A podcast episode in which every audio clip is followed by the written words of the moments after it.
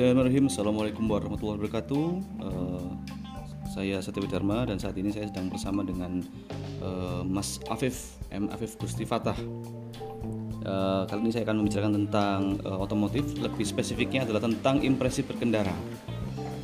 Kita akan mulai banyak menanyakan tentang apa yang dirasakan menurut Mas Afif tentang sensasi berkendara mulai zamannya dia eh, membalap di kelas 2 tak sekarang eh, beralih menjadi 4 tak sebelumnya Mas Afif eh, gimana kabarnya Mas Afif Assalamualaikum warahmatullahi wabarakatuh. Alhamdulillah, bikhair. Alhamdulillah, kabar saya baik-baik sekali. Terima kasih sudah menyempatkan waktunya untuk mengobrol ya, saling berbagi ilmu di kesempatan kali ini, Pak Satya Widharma. Apa yang bisa saya bantu, Pak? ya jadi saya cukup tertarik karena Mas Afif dulu pernah cerita kalau Mas Afif dulu pernah memakai atau sebagai pengguna dari Ninja yang zamannya dua tak. Nah, sedangkan zaman sekarang tuh Mas Afif dua tak ini kan semakin langka ya. Nah, sepertinya apa sensasi berkendaranya dua tak itu untuk zaman sekarang orang sudah sangat asing sekali. Apa yang bisa Mas Afif eh, apa, sampaikan pengalaman menggunakan motor dua tak itu? Baik, terima kasih. Jadi, kalau saya sendiri punya pengalaman mengendarai motor dua tak itu tidak langsung ke Ninja yang mungkin Bapak terakhir kali tahu ya. Tapi saya memang memulai belajar naik sepeda motor pertama kali ya sudah menggunakan dua tak. Jadi kelas 2 SD saya belajar naik sepeda motor. Waktu itu pakai motornya punya keluarga, punya buyut saya itu Suzuki RC80. Itu juga dua tak dengan transmisi tiga. Nah, di situ jadi kalau saya sendiri kenapa bisa dikatakan senang dengan dua tak karena memang dari awal kenal pertama kali sama sepeda motor ya dua tak. Jadi karena memang saya punya hidup first impression mengenal motor itu dua tak akhirnya sampai sekarang pun ya kayak jiwanya terbentuk dengan dua tak. Dua tak itu. Itu yang kemudian membuat saya senang dengan dua tak. Kalau kemudian ada pembahasan kenapa sih sekarang motor dua tak itu menjadi langka? Karena memang sebenarnya sekarang masyarakat itu bisa dikatakan langkanya dua tak itu bukan hal yang bukan hal yang sangat efektif atau bukan hal yang sangat penting ya. Karena sebenarnya kelangkaan itu sendiri juga salah satu hal yang diakibatkan oleh produksi massal yang diberhentikan untuk dua tak karena alasan untuk Kebijakan lingkungan, ya. kan, kebijakan lingkungan. Artinya bukan berarti motor dua tak ini langka karena nilainya atau karena kualitasnya bukan, Oh. tapi langka memang karena kebijakan publik aja itu. Jadi kalau ngomong performa sebenarnya juga masih gimana?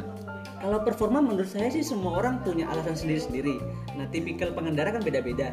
Ada orang yang memang dia suka sama torsi, ada yang suka sama kecepatan Power, ya. atas, sama power.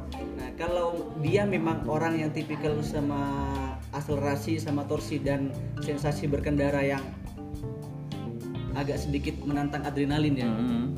Tak tak tak gitu. Jarak-jarak pendek mungkin mereka lebih cocok ke dua tak. Termasuk RC itu udah rasa gitu ya? kerasa kerasa sekali kerasa sekali torsinya RC kerasa sekali jadi kalau ibarat kata naik RC 80 meskipun dia 80 cc tapi kalau sama naik motor 4 tak sejenis Supra atau dan sebagainya ya Nggak sebanding ya? nggak sebanding nggak sebanding lebih adrenalin ini lebih terpacu di motor 2 tak tetap itu Meskipun 80 cc. 80 cc Anggaplah 80 cc itu bisa disamakan kalau naik matak tuh kayak naik motor apa? Cc berapa misalkan? Mungkin Jupiter MX ya Jupiter MX 135 lah ya Sekalimaan. 135 Baru tuh kerasa seperti kayak motor 80 ya, cc dua tak. baru Oh. kayak kerasa empat taknya di situ itu Oke. Nah, dari RC 80 kemudian apa langsung ke Ninja? Enggak, saya dari RC80 itu ya ke Ninja sih, tapi bukan Ninja RR, ke Ninja R, Oh, pernah Ninja R. ke Ninja R. Nah, Ninja R itu juga dia adalah motor laki, motor laki berkopling pertama yang saya pelajari. Oh. Jadi saya belajar motor kopling pertama kali itu Ninja R. Ninja R itu tahun 2000 berapa ya? Itu saya SD kelas 4 kelas 5-an. 4 kelas 5 ya. Kelas 5. Oke. Ada yang lain lagi motor dua taknya yang dipakai? Tornado. Motornya pernah juga? ya pakai tornado jadi setelah RC80 kemudian Ninja R tapi itu bukan punya saya juga itu punyanya paman saya yang saya pelajarin terus kemudian pakai tornado pakai tornado tornado GS tapi tornado GS nah Kalau 10 cc itu ya? 110 juga sama kayak RC80 saya pakai ring 14 Oh, oh. Jadi memang ringnya. memang dulu kan kultur modifikasi di daerah saya memang lebih banyak orang memodif motornya pakai ring 14 karena Kenapa? itu akan lebih mudah jika kemudian dijadikan sepeda motor untuk belajarnya anak-anak Hmm. yang masih belum memiliki tinggi yang cukup gitu. Oh, gitu. Termasuk saya ketika SD saya mau belajar naik motor misalkan pakai ring 17 mungkin nggak sampai kaki. Oke, Meskipun sampai mungkin akan susah untuk menahan bebannya ya karena belum optimal itu. Iya, Makanya iya. pakai banyak pakai ring 14. Ini daerah mana? Di situ Bondo, di situ Bondo. Sampai sekarang pun S80-nya ada, Tornado-nya ada. Tapi yang Tornado bukan punya saya. Tornado itu juga punya saudaranya ayah saya. Tapi masih ada ya? Masih ada. Oke oke oke. Oke setelah itu naik ke Ninja ya. Naik Ninja. Oke, adakah ha- hal yang dirasakan dari mulai sisi 80, 110, kemudian sampai 150 Ninja itu? Jauh nggak sensasinya? Jauh sih ya. Jadi gini, kalau naik RC80 itu saya lebih banyak punya kesan puas di torsi. Oh. Punya kesan puas di torsi, tapi ketika jarak panjang saya ngerasa ngeluh di situ. Hmm. Mengeluh di situ.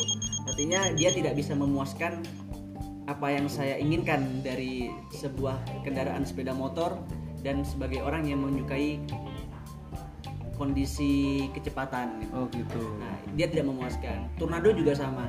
Torna, cuman tornado ini ya karena dia memang sisinya lebih tinggi otomatis dia ya bisa dikatakan punya power yang jauh lebih baik daripada RC80 gitu loh. Kalau untuk torsi saya rasa untuk dari tornado sampai RC80 nggak ada bedanya. Oh gitu. Untuk torsi nggak ada bedanya. Bagi saya masih sama-sama ya.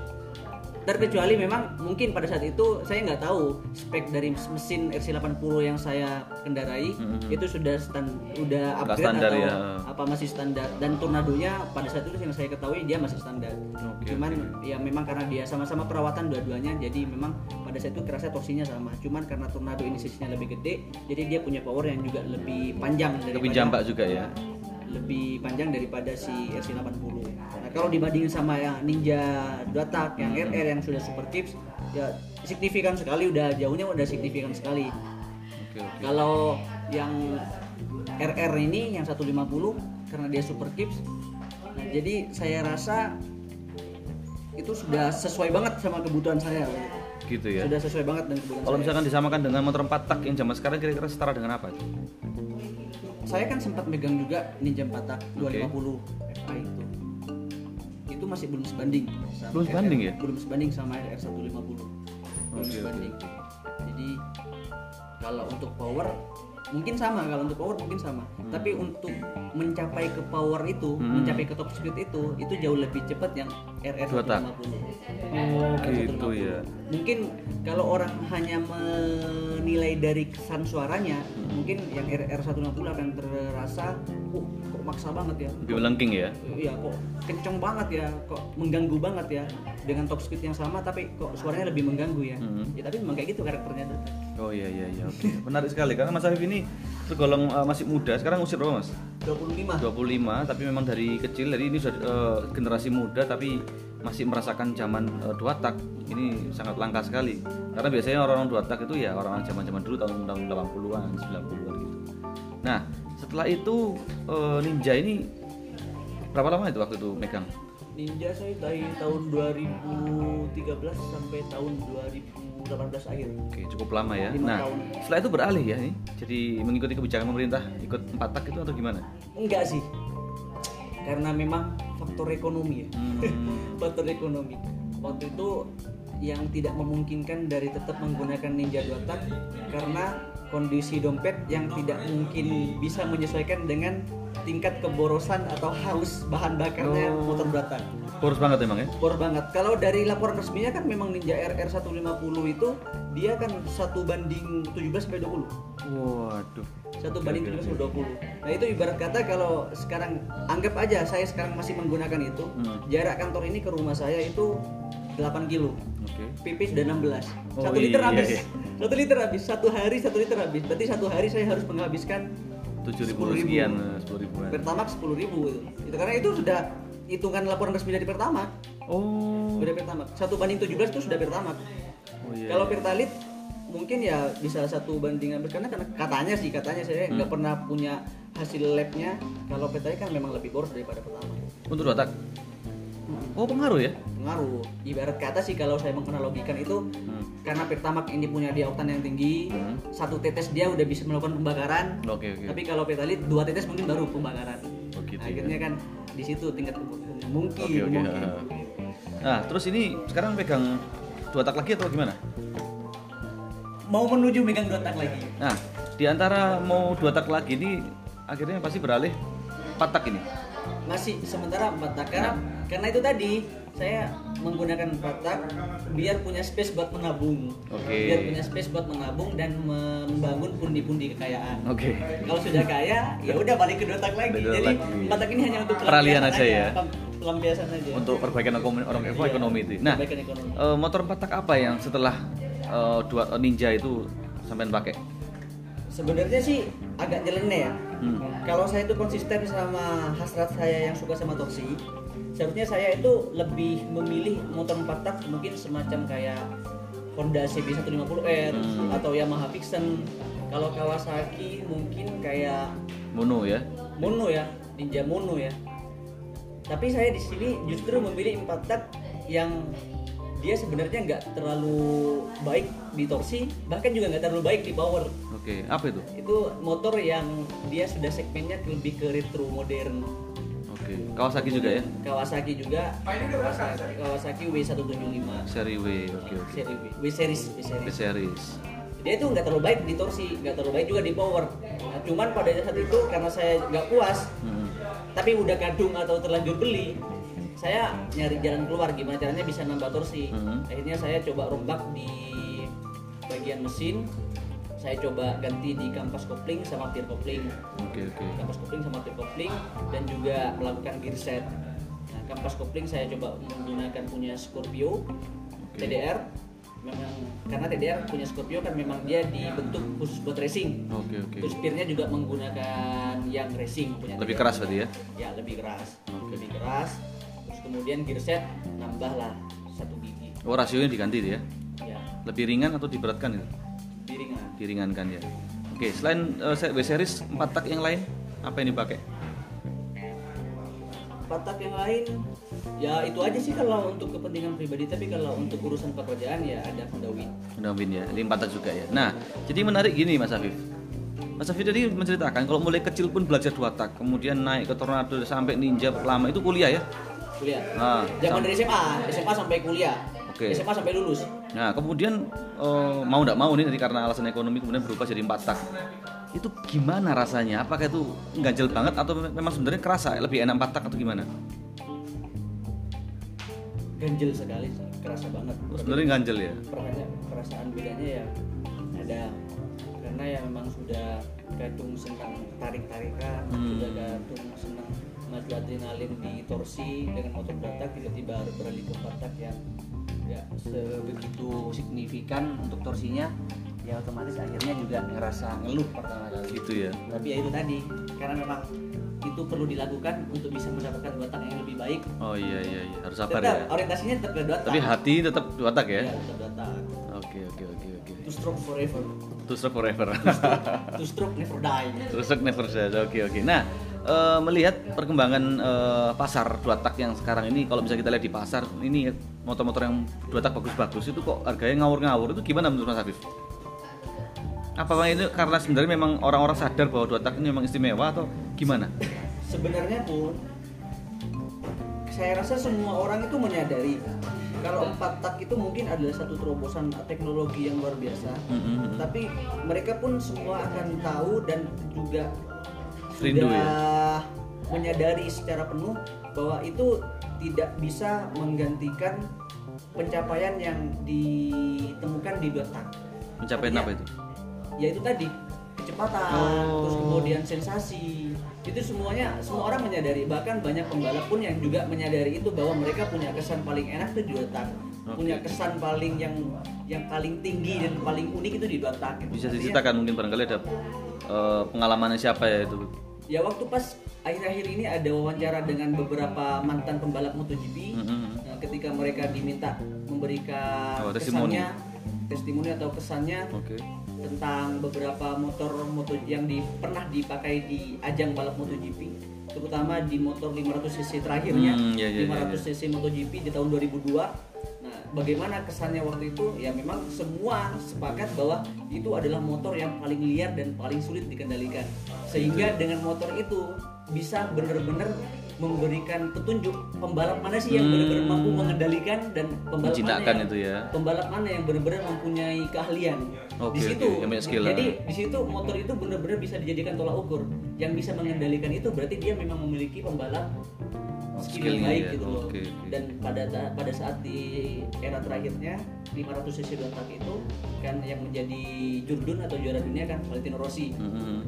Nah, ya itu bisa dikatakan sampai saat ini kenapa orang banyak fansnya Rossi nggak nggak Oh, iya, berpaling iya, atau nggak berpaling hati ya karena memang itu sudah cukup menjadikan indikasi bahwa Rossi ini memang dia punya skill yang mumpuni dalam hal ajang moto balap MotoGP karena dia bisa mengendalikan motor 500 cc dan dua tak lagi gitu Iya dan menang juara dunia lagi ya. Dan menang. Iya iya iya iya. dan juara dunia dan empat tak pun dia kemudian di era selanjutnya dia juga menjadi juara dunia tapi kan semua memberikan kesan bahwa motor yang paling sulit dikendalikan dan yang paling memiliki kesan unik bagi para mantan pembalap MotoGP ya 500 cc dua tak Dua tak ya. dua tak. oke. Nah kemudian kenapa kok sekarang banyak motor dua tak itu yang mahal itu tadi sebenarnya dua tak ini pabrik-pabrik itu tidak memproduksi bukan karena mereka itu tidak suka dengan dua tak. Hmm. Saya rasa semua itu menyadari dua tak ini motor yang digandrungi dan motor yang paling sensasional untuk dijadikan orang-orang yang menyukai motor Iya iya iya iya. Melakukan itu itu loh jadinya kalau orang-orang suka motor ya saya rasa orang yang suka dengan kecepatan suka dengan motor suka dengan mesin Hmm. mereka semua akan sepakat bahwa mereka itu akan suka dengan dua tak itu loh Gitu ya. dan sedangkan pabrik berhenti memproduksi itu bukan karena mereka tidak suka dengan dua tak tapi kan memang faktor kesepakatan dunia Iya kebijakan tadi ya. Yuru-yuruan tuh ya. kebijakan publik untuk Emisi ya. untuk emisi ibarat kata untuk memberikan perhatian yang lebih baik untuk lingkungan lah baik baik. Tapi sebenarnya kalau mau diseriusi ya pasti ada lah teknologi yang bisa menghambat atau bisa Efisiensi ya? emisi itu tadi. Oke. Sebenarnya ada pasti ada lah. Dengan secanggih sekarang masa nggak bisa sih untuk mengurangi kadar karbo yang diproduksi sama dua tak. Hmm. Oke, terima kasih Mas Afif. Ini akan sangat, eh, saya yakin akan sangat bermanfaat untuk eh, mereka yang mendengarkan podcast podcast ini, terutama untuk pemuda-pemuda yang masih belum pernah menggunakan motor dua tak, karena Mas Afif punya pengalaman yang tidak eh, umum gitu, sejak muda menggunakan dua tak, sedangkan banyak pemuda zaman sekarang yang bahkan tidak pernah merasakan motor dua tak sensasinya. Ya karena mereka kan malu ya, malu sama pacarnya mungkin. Kenapa? Kayak biar kan sekarang kalau misalkan kita mau ngedate ngajak cewek jalan naik motor yang knalpotnya keluar asap Hmm, mungkin gitu. ada sedikit rasa malunya tapi jangan lupa masih ada teknologi baru ada beberapa oli samping yang itu bisa membuat motor dua tak tidak mengeluarkan asap Gitu ya? ya salah satunya ya Idemitsu Oh, Idemitsu itu kalau dipakai di Ninja RR nggak ada asapnya sama sekali sama sekali. nggak sama sekali jadi kalau pakai Idemitsu pakai Ninja RR mau bonceng cewek masih nggak malu Oh, menarik sekali. Saya bahkan Ba- pernah tahu itu. Banyak cewek yang takut bajunya bau asap gara-gara motor berat. Oh, melekat juga ya memang. Oh. Asap, semua asap adalah asep. Iya iya iya iya. Oke Mas Habib, terima kasih pengalamannya yang telah dibagikan dan kita akan jumpa dengan eh, tokoh-tokoh lain yang tak kalah penting dan menarik. Kita akhiri sampai sini. Wassalamualaikum warahmatullahi wabarakatuh. Terima kasih Mas Afif.